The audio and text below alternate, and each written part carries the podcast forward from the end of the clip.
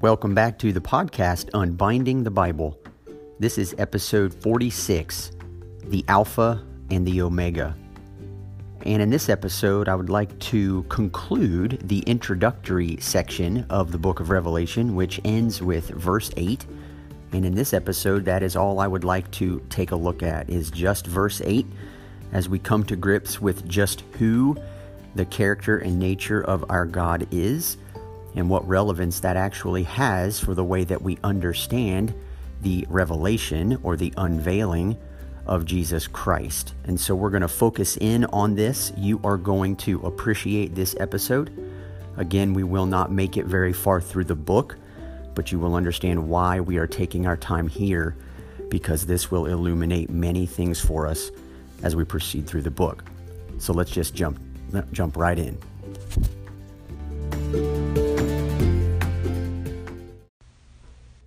As we have been doing through many of our episodes, allow me just to read the significant portion of the Bible that I intend to talk about for each episode, which in this case is just going to be Revelation chapter one, verse eight.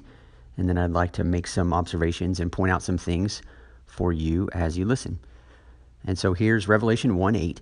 I am the Alpha and the Omega, says the Lord God, who is and who was and who is to come, the Almighty. Now, I want to share just a couple of insights um, from this verse, and, and a few of the ones that I'm about to share with you are, are taken actually from a, a small book um, by the name of The Theology of the Book of Revelation. It's written by a professor named Richard Bauckham, and in my opinion, it is the most densely packed and theologically rich one hundred sixty page book you will ever come across on the book of Revelation. And so I will try to include a link for it in this episode's notes if you have a spare thirty dollars and would like to purchase an academic scholarly work on the book. Feel free to do so. If you don't like to read things like that and don't want to spend thirty dollars, I hopefully as we go will make reference to it numerous times and will try to give you the gist of what he is saying. But in the little book, um, Bauckham draws our attention to the ways that John has sprinkled statements similar to the one in Revelation one eight, these statements of self-identification throughout the book of Revelation. And the particular one that I just read is actually one of only two times in the entire book of Revelation where God himself speaks. The, the second time includes a similar divine self-declaration. And it, it, it goes as follows. I am the Alpha and the Omega, the beginning and the end. And it actually appears near the end of the book of Revelation. It actually appears all the way in chapter twenty-one in verse six. Now, that's an interesting observation, but all by itself, you know, you might just say, well, that's nice, but, you know, what's the point? Well, Bauckham goes on to point out that these two self-divine self-declarations correspond in a very striking way to two self-declarations by Jesus Christ. And here they are. Chapter one, verse eight, God speaking. I am the Alpha and the Omega. Alpha and Omega are just the first and last letters of the Greek alphabet. And so I think you kind of get the idea. It's the A and the Z, right? In that same chapter, chapter one, verse seventeen, Christ is speaking, and he says, I am the first and the last. And then in chapter twenty-one, verse six, God himself is speaking. This is the second time that God reveals himself in one of these divine self-declarations, and he says, I am the Alpha and the Omega, the beginning and the end. And then in chapter twenty-two, verse thirteen, Christ is now speaking, and he says, I am the Alpha and the Omega, the first and the last, the beginning and the end. Bauckham says all of this and points all of this out in little charts in order to say this. The one designation of God, which appears in Revelation as a self-designation by God, also appears as a self-designation by Christ. And so if you and I put two and two together, it seems not only that the Alpha and Omega, the first and the last, the beginning and the end, are actually used interchangeably, but that both Jesus Christ and God, by virtue of their use of the same self-identifiers, are to be seen as one throughout the book. Now, this insight will be made even clearer when we come to chapters four and five, where we'll see that even the worship that the one seated on the throne receives is shared with the Lamb who was slain. Now, if there were ever statements in the Bible about the divine nature of Jesus as the Son of God, they are right here in the book of Revelation. The phrase that we read about in chapter one, verse eight, the Lord God, the Almighty, it occurs exactly seven times throughout the book of Revelation. And it is an expanded form of the divine name Yahweh, or Lord, capital L, capital O, capital R, capital D. The way that the Lord revealed himself to Moses in Exodus chapter three as the one who I am who I am, or I will be who I will be. Now, we spent an entire episode in this podcast talking about this divine name, translated capital L, capital O, capital R, capital D, throughout our Bibles, mostly in the Old Testament. And this was episode eight, Introducing the Lord. And if you have not listened to that episode, I would highly encourage you to do so. I will repeat a few things that I mentioned there in this episode, but there are others that I, I won't have the time to, to go back through again. Well, right now in Revelation, the Lord God, the Almighty, right now that divine name is taking center stage. And so what I'd like to do for this episode is to briefly remind you of a point or two that I made in that episode and then build on those thoughts a bit further. Now, what I am about to share may be new to you. You may have never come across anything like this before.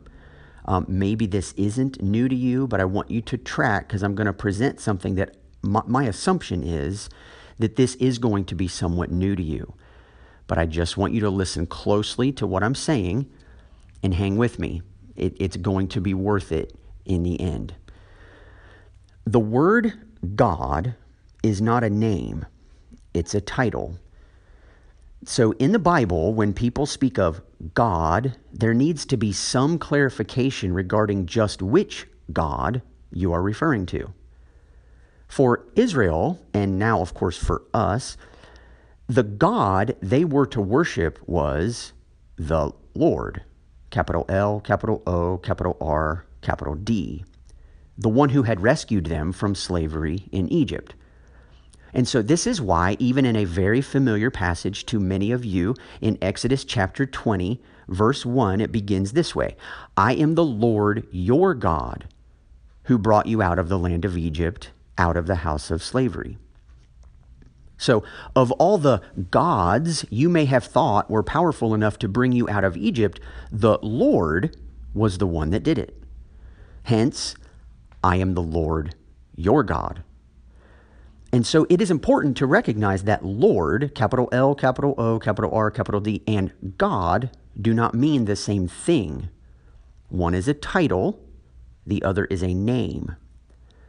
And so again, what Exodus twenty verse one is saying is that the God who saved you, Israel, the God you are to worship, goes by the name Lord. This is his identity. And there are certain characteristics of the Lord that are not shared by other gods. Now, if you've ever wondered why Israel was so tempted toward idolatry in the Old Testament, this distinction may help you make some sense of it. When someone claims to be worshiping God, there may be any number of ideas rolling around in their minds as to just who they imagine God to be. And all around the Israelites were other nations who also worshipped gods and tempted Israel to join them. Of course, you and I know God is invisible.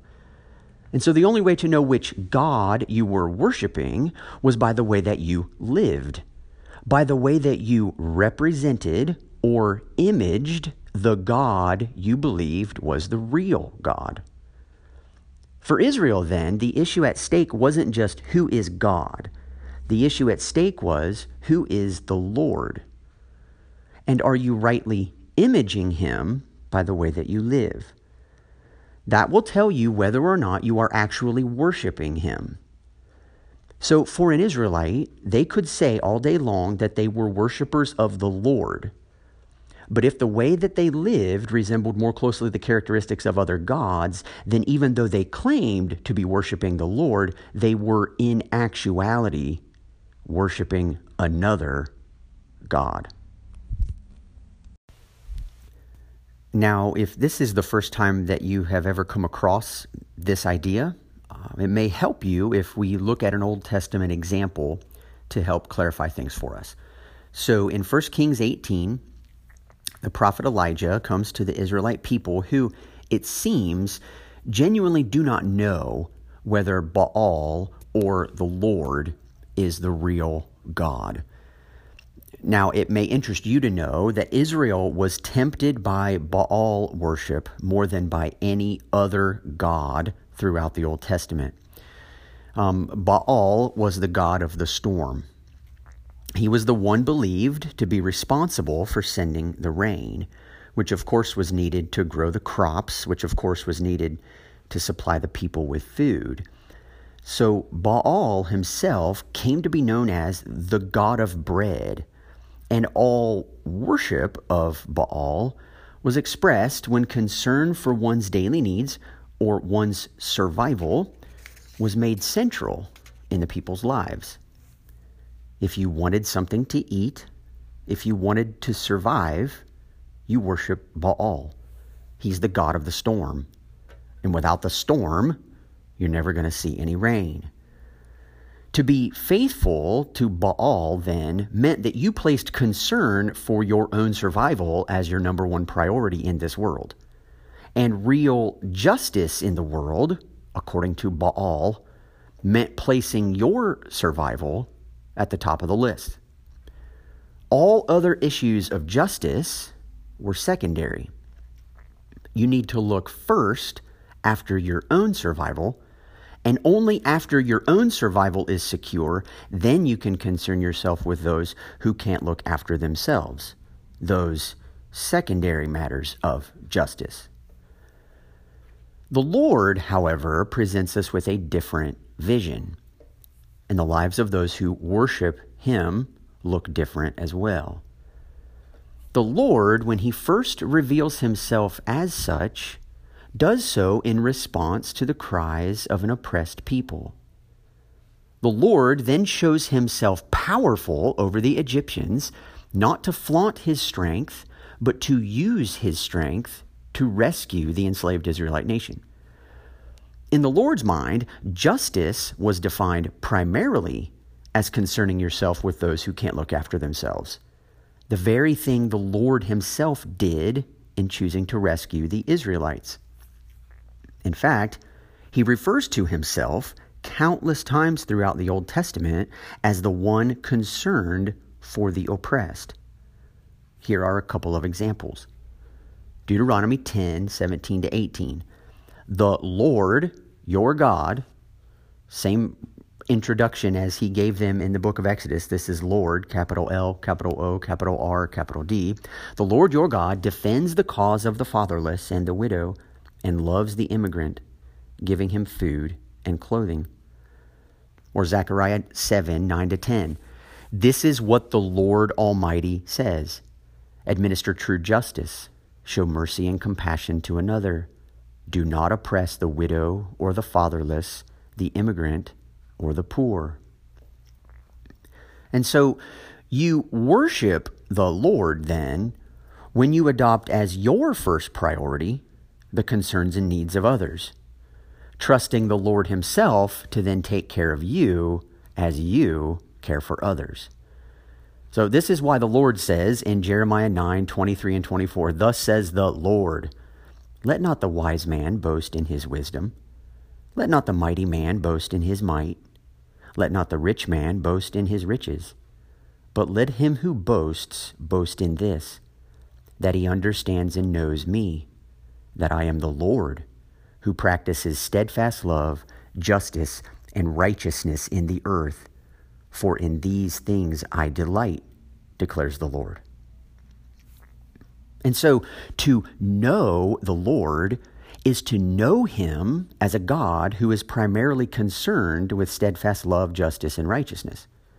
And so if you wish to boast about knowing him, the best way to go about that is not to draw attention to your wisdom, your might, and your riches as evidence somehow of the greatness of your God, but rather to act in ways that are full of love, justice, and righteousness, and to allow the Lord to define for you what love, justice, and righteousness are.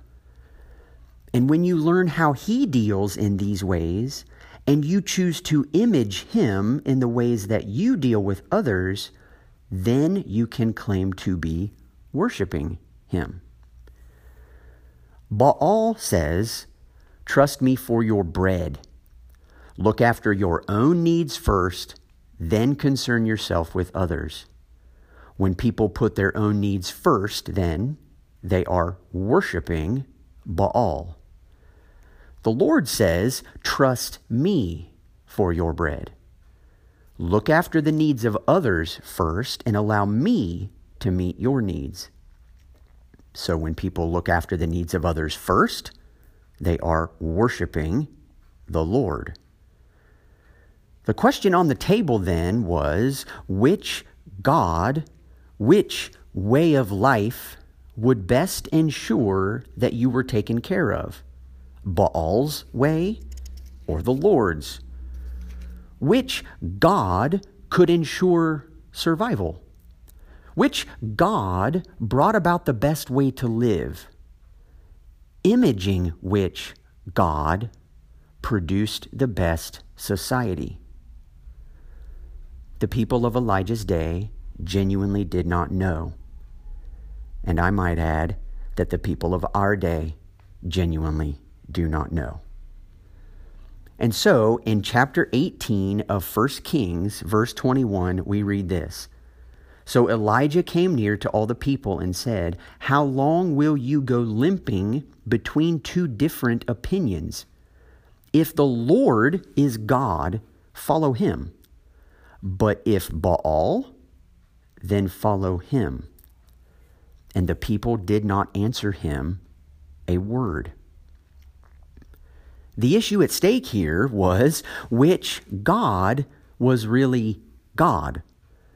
Remember, the lifestyles of the followers of each of these gods very closely resembled the kind of God they were actually worshiping. And the people, unfortunately, were conflicted. They were conflicted as a result of King Ahab's Baal-worshipping wife, Jezebel. And we will have plenty more to say about Jezebel when we get to Revelation chapter two. Now, Jezebel wielded tremendous power in Israel, no doubt as a result of her worship of Baal, and she had the people truly wondering which God, Baal or the Lord, was the one with the power. In other words, which God was God. Jezebel was a woman who got things done. Perhaps the God she worshipped, Baal, really was God. After all, the God with the power, the God who didn't mess around and whose followers didn't mess around either, maybe he was the real God. Did power equal real? And if so, what did that power look like? The people didn't know anymore. And so they said nothing in response to Elijah's question. So Elijah calls together all of the prophets of Baal and asks them to prepare a bull for a sacrifice while he does the same. And then he says this to them in First Kings eighteen, verse twenty-four. "You call upon the name of your God, and I will call upon the name of the Lord. And the God who answers by fire, he is God." And all the people answered, "It is well spoken." The issue at stake here again was which God was God. Which God would ensure that the people's needs were met? imaging which God produced the best society. Because the fact is, worship the wrong God, and you get the wrong society. Who people believe God is will determine the way that they live, always. But the God you claim to be imaging goes by different names. And the Old Testament supplies us with all sorts of these names, demonstrating for us quite plainly all manner of injustices toward people that flow from the ways people image the God they believe is God.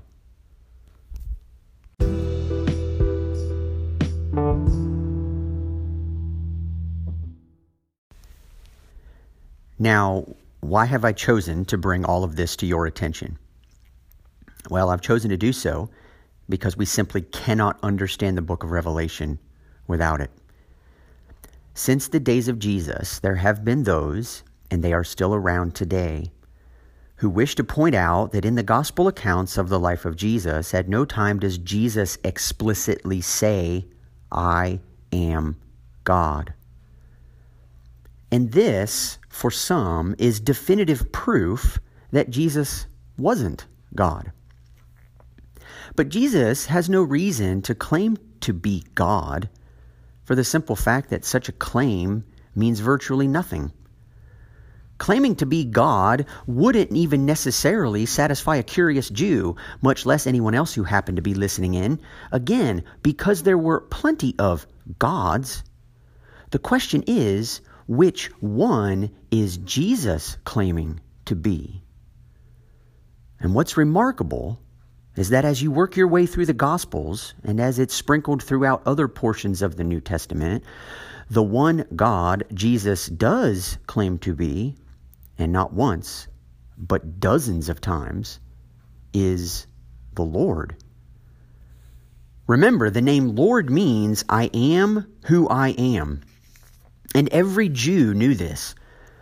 And so when Jesus is speaking to the Pharisees in John chapter eight, and they are arguing with him about whether or not they have ever been slaves of anyone, Jesus tells them that even Abraham rejoiced that he would see Jesus' day. And in verse fifty-seven of John chapter eight, we read this.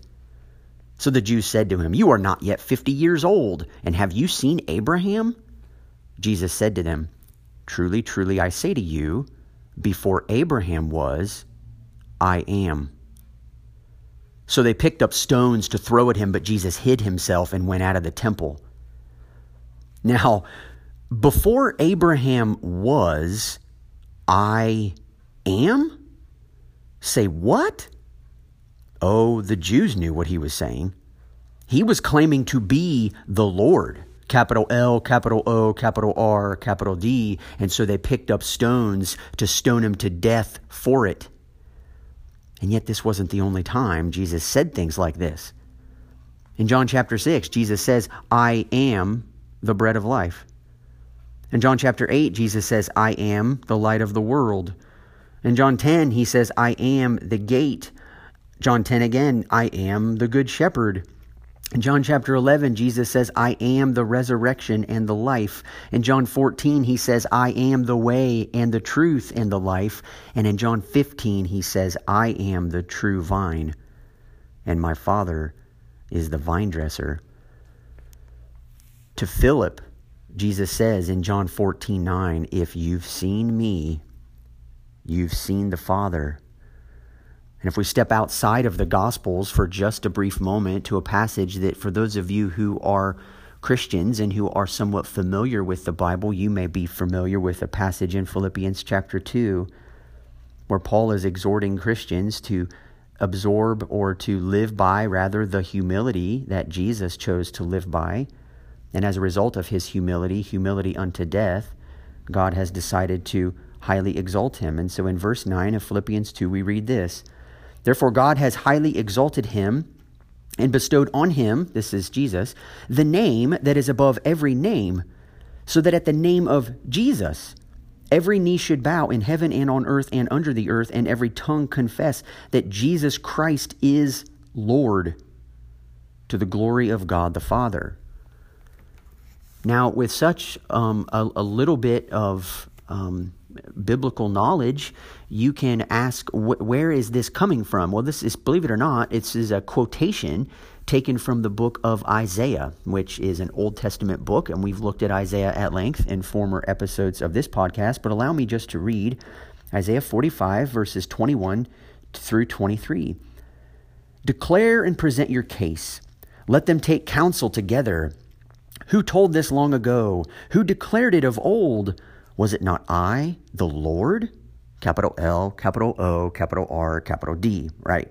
And there is no other God besides me, a righteous God and a Savior. There is none besides me. Turn to me and be saved, all the ends of the earth, for I am God, and there is no other. By myself I have sworn, from my mouth has gone out in righteousness a word that shall not return. To me every knee shall bow, every tongue shall swear allegiance. Now Paul knows what he's doing. And in Philippians chapter two, he says, at the name of Jesus, every knee will bow and every tongue shall confess. Do you see what is happening? The Lord is being embodied here in the person of Jesus. Back to the Gospels for just a moment. To Jesus, Thomas says in John chapter twenty, verse twenty-eight, my Lord and my God. And so there are others at other times who tell, who claim that Jesus is God. John even opens his Gospel this way when he says, in the beginning was the Word, and the Word was with God, and the Word was God. And the Word became flesh and dwelt among us, and we have seen his glory, glory as of the only Son from the Father, full of grace and truth. No one has ever seen God, the only God, who is at his Father's side. He has made him known. You see, Jesus has made the Father known. Remember Jeremiah nine, twenty-three and twenty-four, when the Lord said what it meant to know him. It said, I am the Lord who practices steadfast love, justice, and righteousness in the earth. Okay, and how do we know what that would look like? Well, look at Jesus. He has made him known. And as you may remember, the entire book of Revelation is a revelation of Jesus Christ, an unveiling about who he really is. And right here at the very beginning, we are given a massive clue. Jesus is the Lord of the Old Testament, the Creator and Redeemer of Israel and the Savior of the world. And how he chooses to image and worship the Lord by the way that he lives will speak volumes about the way his followers are to worship the one in whose image they are made. And Jesus' faithful witness to the truth will speak volumes about the faithful witness to the truth that he will call his followers to embody as well. I am the Alpha and the Omega, says the Lord God, who is and who was and who is to come, the Almighty.